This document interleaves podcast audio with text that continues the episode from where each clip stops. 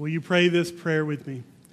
Blessed Lord, who caused all holy scripture to be written for our learning, grant us so to hear them, read, mark, learn, and inwardly digest them, that we may embrace and ever hold fast the blessed hope of everlasting life, which you have given us in our Savior Jesus Christ, who lives and reigns with you and the Holy Spirit, one God, forever and ever. Amen. Please be seated.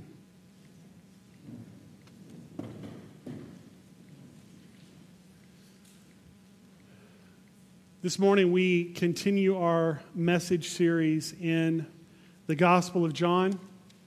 Remember, John is painting a portrait of who Jesus is. And the reason John is painting this portrait of who Jesus is is because he wants us to see Jesus and to know Jesus and believe in him that we might have life.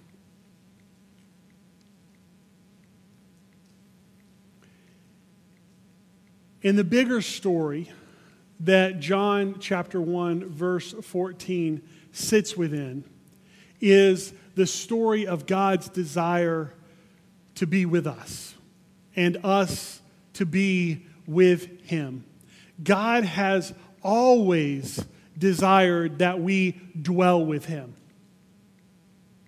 that we know Him and are known by Him, that we experience His presence and enjoy His presence.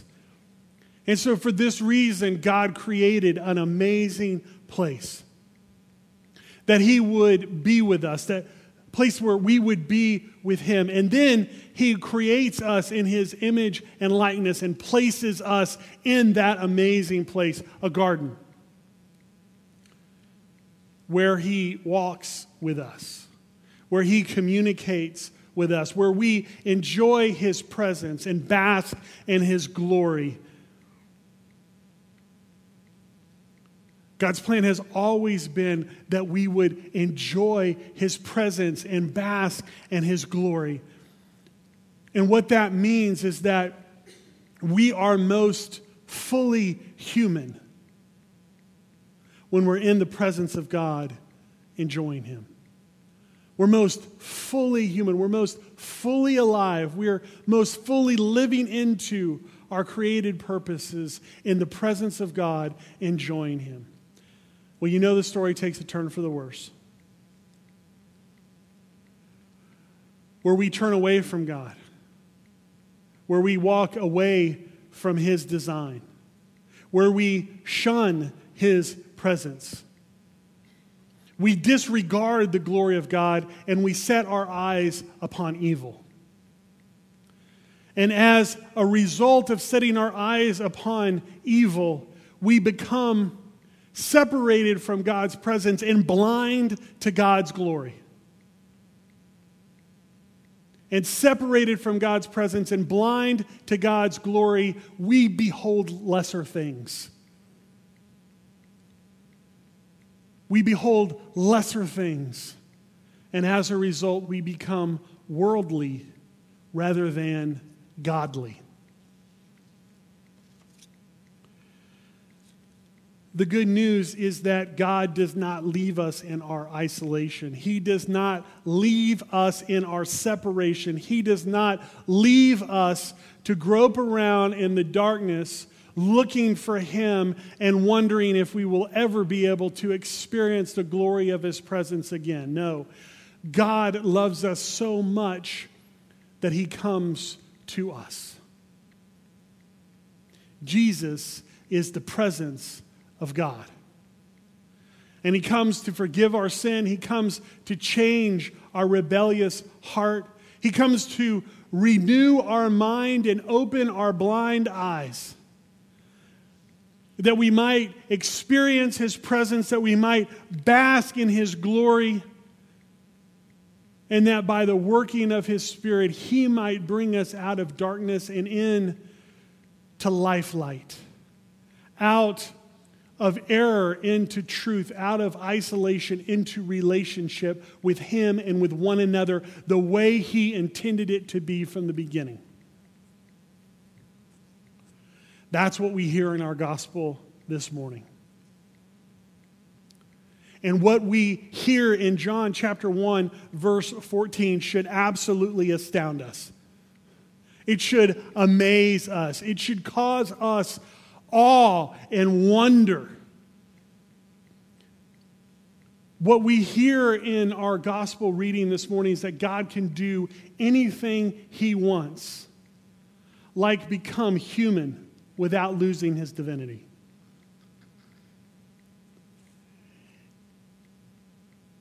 We hear God became flesh. The Word became flesh so many times. It, it's kind of it's kind of old hat to us. And as a result, we lose the surprise. We lose that sense of awe and wonder. We lose the sense of, oh, whew, wow. And what John is doing for us is he is putting the umph back in to the gospel. He's putting the wow back into the word for us. Would you open your Bibles to John chapter 1? Uh, we're going to look at verse 14 today in your blue Bibles. That's on page 886. If you didn't bring a Bible, there are Bibles in uh, your row. There are also Bibles in the Bible rack in the back of the sanctuary. I also want to encourage you to get out your journal. Um, if you didn't bring your journal this morning, or if you would like a journal, there are 50 brand new journals on the Bible rack in the back. Would you please grab a journal? As we are going through the Word of God together, as we are journeying through the Gospel of John, as we are seeing this portrait of who Jesus is and what that means to us, uh, I want us to, to look at the Word uh, with an open Bible and with a pen and a journal so that we can hear the Word and, and write down what God is saying to us so we can share that with one another uh, throughout the week. John chapter 1, beginning at verse 14. This is a startling phrase. The Word became flesh. I wish it were possible to approach John 1:14 as if reading it for the first time. The word became flesh. Mm. It was really startling when it was first written.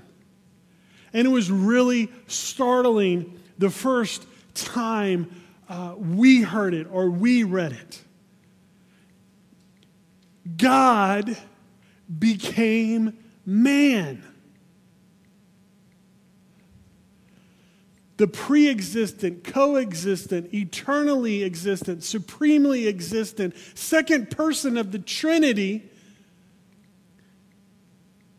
took on the form of a human being. He became fully human, truly God, truly man. 100% God, 100% man. It doesn't compute. And yet he is, and he did. God became man. It's hard for us to really engage with any sense of awe and wonder and that sense of being startled and so I was thinking this week, how, how can we recapture what it might have been like to have read that for the first time? And so I went back to the early church fathers and I, I wondered what was their surprise? What was their, their sense of awe? How did they respond to the word became flesh? You know what Chrysostom says? God's own Son was made the Son of Man so that he might make the sons of men the sons of God. Umph. There it is. Augustine says this just as the words in our mind become embodied in the voice to communicate the heart, So the Word of God was embodied in the flesh to communicate God's glory to the world. Mm.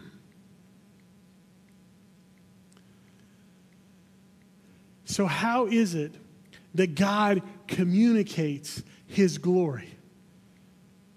How does He convey His presence? How does He redeem his design in our lives and restore us to his orig- original intention for us. John reminds us that the Word became flesh and made his dwelling among us. This is, this is really cool because the word dwelling literally means to dwell in a tent. So we could translate this verse the word became flesh and set up his tent among us. Or the word became flesh and tabernacled in our midst. Now, when I go on a backpacking trip, there is no greater joy than finally making it to our destination and setting up camp. And the single most significant signifier of setting up camp is doing what? Setting up a tent. And there is nothing greater after a long day when you're hot, when you're tired, when you're hungry, when you're ready to enjoy some peace and some fellowship to finally make it to the place where you're going to stay and set up your tent. Because when we're making a camp, when we're setting up a tent, we're creating a temporary home. And what that tent signifies is that this is where we're going to stay. This is where we're going to enjoy our time together. This is where we're going to be. To be thankful, to rest, to enjoy our friendship, to enjoy the beauty of this place. I love it when we get to set up a tent when we're going backpacking. This is what John is reminding us that Jesus does in our midst. Now, when the people in John's day heard the phrase, Jesus set up his tent among us, what do you imagine they were thinking about? What image kind of bubbled up in their heart and came to their minds? Yeah, well, people in John's day, especially his Jewish audience, thought about God's tent. They thought about the tabernacle. And there's no doubt that John's trying to make this connection for us. John is saying Jesus is the new tabernacle. Now, if you remember from our study in the story of God, the tabernacle is the single most important object in Israel's camp. Everything about the tabernacle, its dimensions, its colors, its furnishings, remember, was designed to communicate the character of God. And everything in the tabernacle was designed to communicate the identity of God's people in relationship with God and in relationship with one another. And the whole tabernacle Everything about it, everything in it, its entire purpose previews and points to the coming of a Messiah who is Jesus the Christ, the Word of God, who set up his tent among us. So you remember the tabernacle was the center of Israel's camp. And in a similar way, Jesus comes to be the center of our hearts, the center of our homes, the center of our relationships, the center of every single aspect of our life. And that's why later in his earthly ministry, and John will record it in John chapter 12, verse 32, Jesus will say, When I'm lifted up,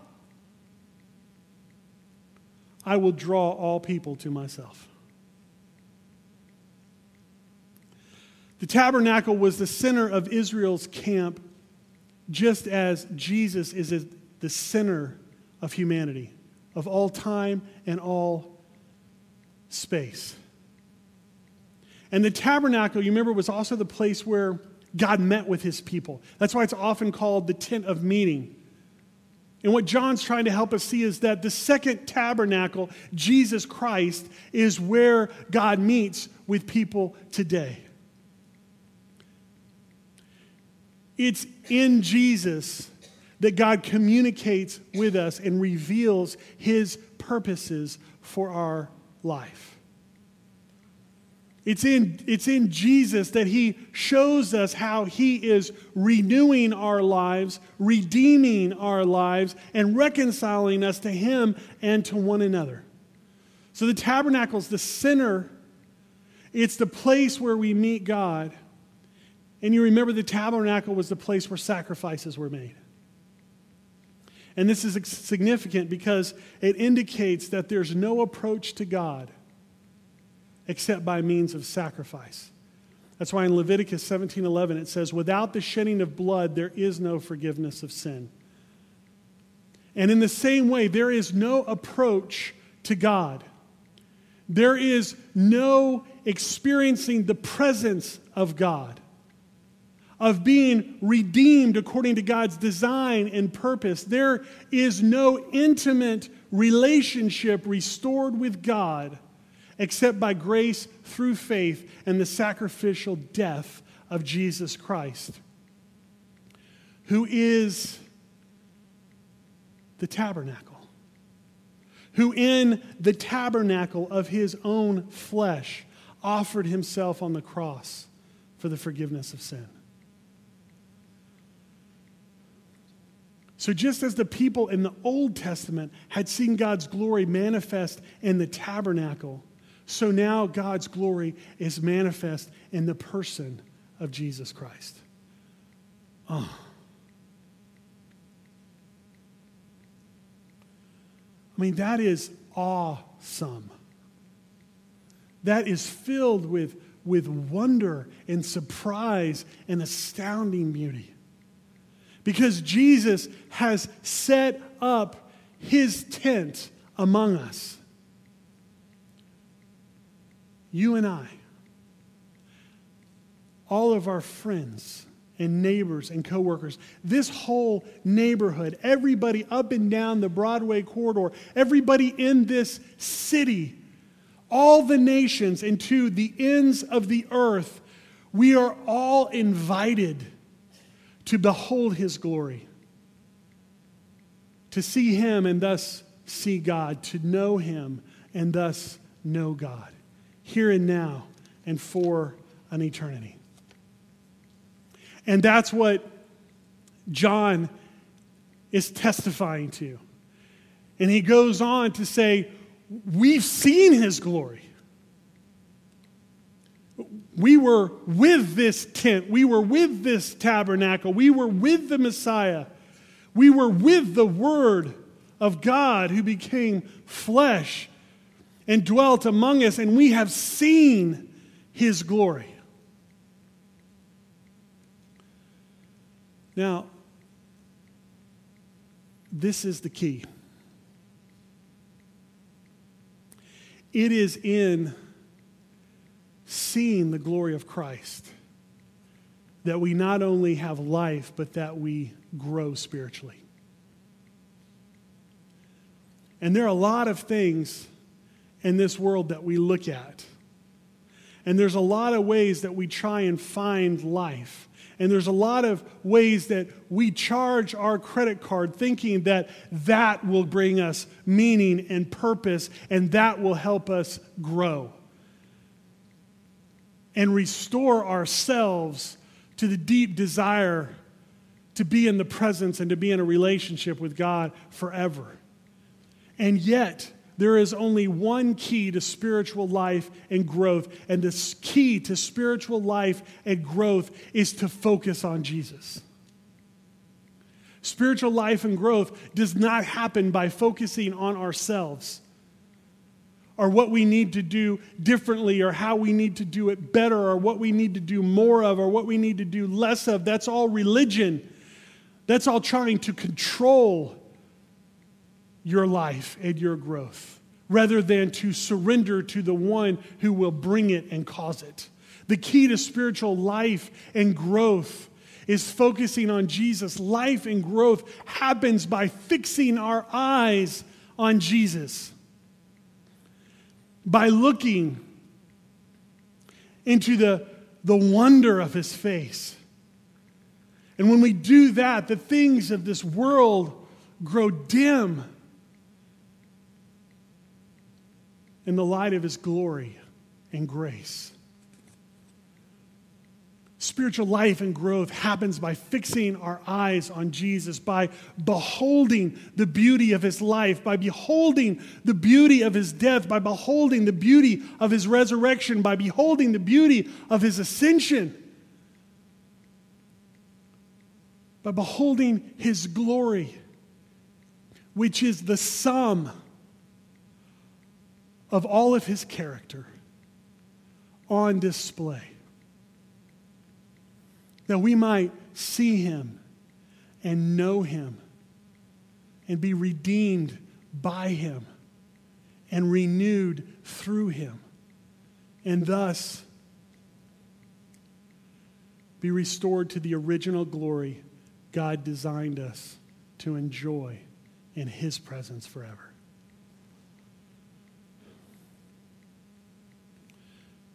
So let's say the Spirit of God's moving on our hearts. And we're open. We desire, we're even eager to behold the glory of Christ. How do we do that? How does this make practical sense for us today and tomorrow and this week and for the rest of our lives? Well,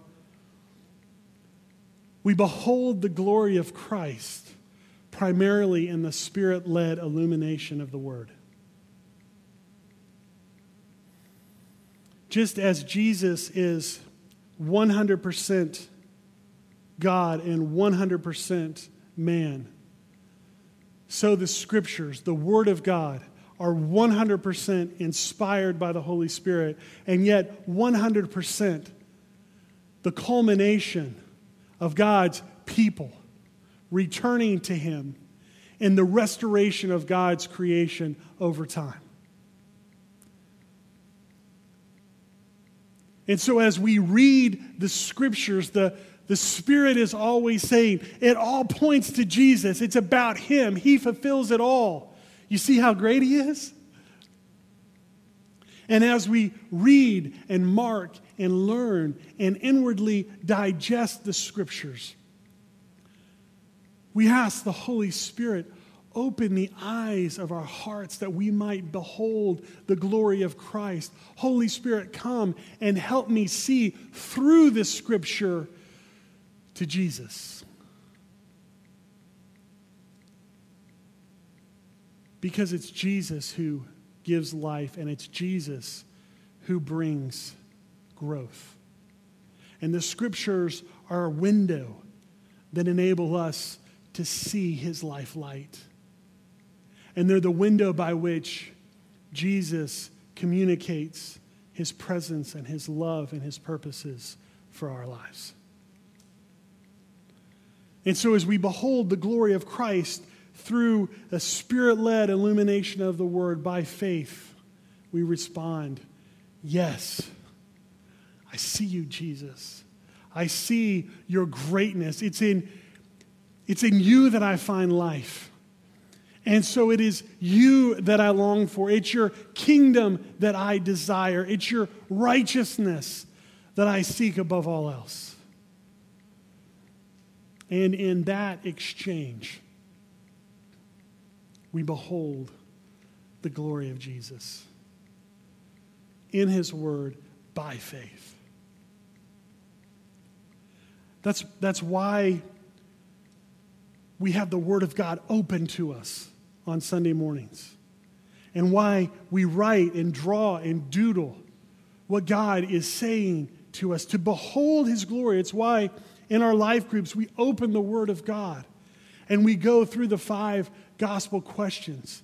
In this passage, what does it say about who God is, who He created us to be, how sin corrupts our God given identity, what Jesus does to come and restore and redeem us, and how we live in grateful response because it is in the Spirit illumined Word that we behold His glory and become transformed into His likeness.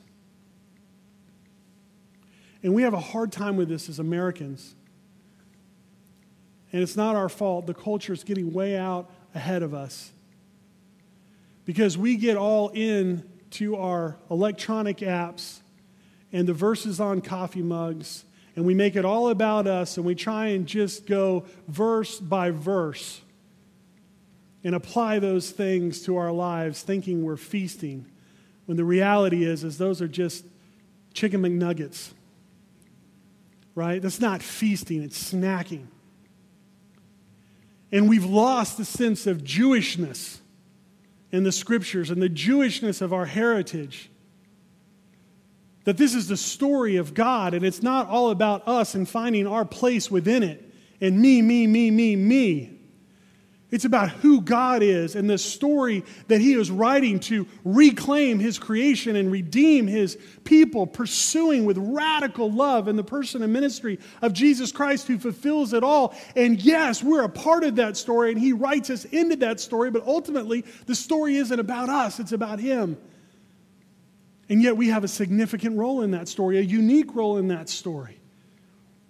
And so, rather than just going verse by verse every now and then, we should, we should read the story, large sums of the story, big meals of the story. We need to do less Bible study and more Bible reading.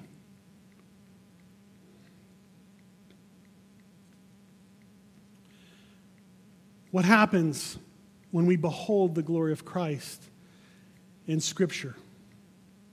We behold the glory of Christ,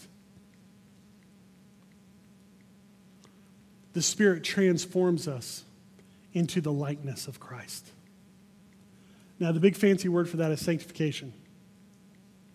And to sanctify something means to make it pure, to make it holy, to set it aside, to, to consecrate it for a noble purpose. And in this case, what God is doing in Jesus through his word by the power of the Holy Spirit is He is making us like Him. And so when we behold the glory of Christ, the Holy Spirit makes us like Christ. Slowly, steadily, surely, as we gaze upon His glory, the Spirit redeems us and transforms us. He renews our mind. He purifies our heart. He changes how we think and how we feel, how we relate, how we live by crucifying our sin and raising us up with resurrection power. That's what happens when we behold the glory of Christ. Now, this is, this is, um, this loses its umph a little bit. And so I was thinking, okay, how, How can we re engage this essential aspect of who Jesus is and who we are in Him? And, uh, and I went back and I found something that John Owen wrote. John Owen is an Anglican minister and theologian. And in 1684, he wrote a great work called The Glory of Christ. And this is what he says, and I was tempted just to let this paragraph be the whole sermon for today. It, it could have held its own. Owen says this one of the greatest privileges the believer has, both in this world and for eternity, is to behold the glory of Christ. It is by beholding the glory of Christ by faith that we are spiritually edified and built up in this world.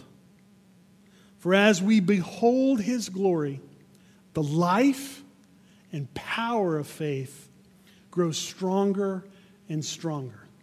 So, if we desire strong faith and powerful love, we must seek them by diligently beholding the glory of Christ.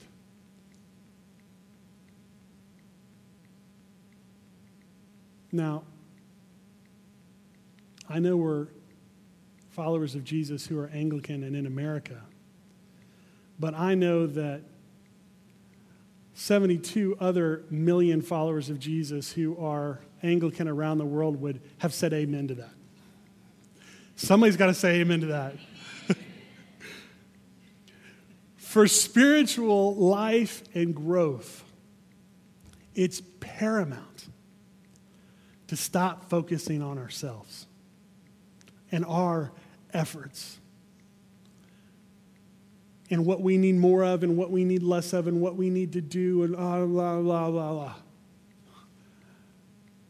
For spiritual life and growth, it's paramount that we look away from the lesser, faux glories of the world and behold the glory of Christ.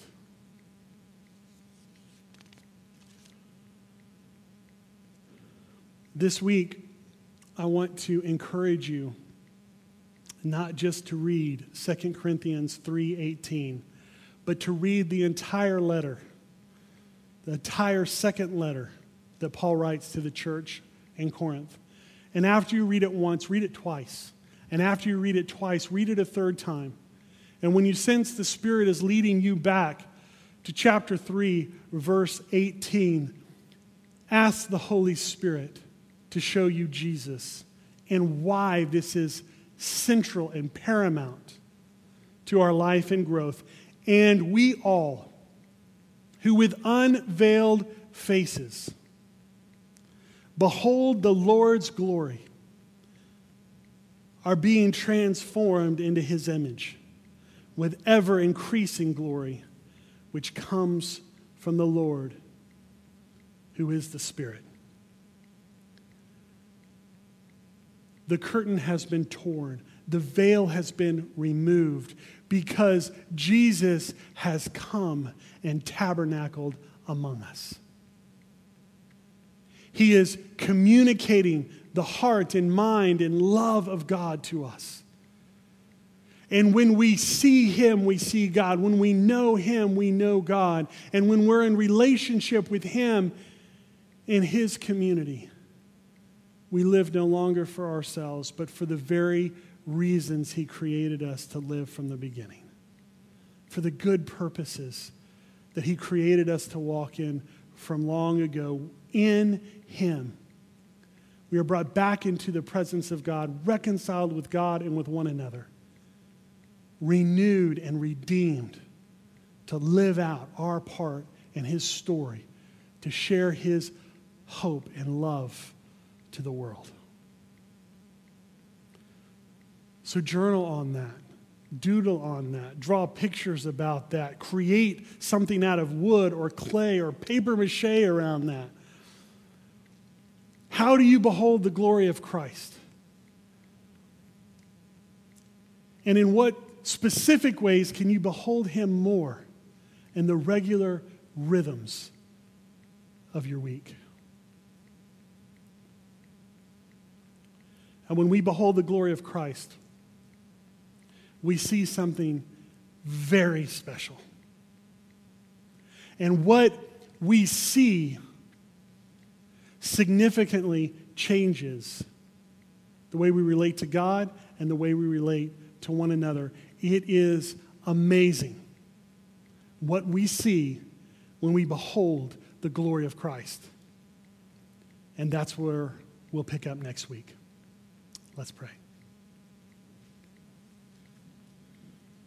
Father, we are so grateful that you created us in your image, the original glory that you purposed for us.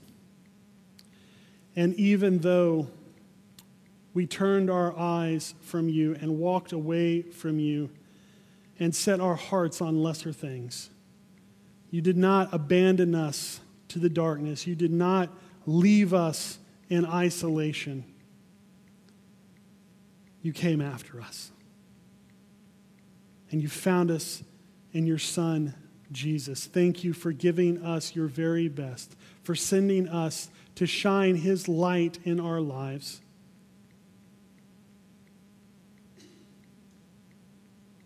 To redeem your image upon us, to reconcile us to you, and to make us your very dwelling place by the presence of your Spirit. Lord, as we come to your table this morning, tabernacle with us. Turn our eyes upon your Son, Father, that we might behold his glory in the breaking of the bread, that we might be filled and refreshed to live for him. And that as we shine forth his light, that others might see him in us and give you all the praise and honor due your name in heaven. We pray for your glory, for our freedom and life and growth and joy. In Jesus' name, amen.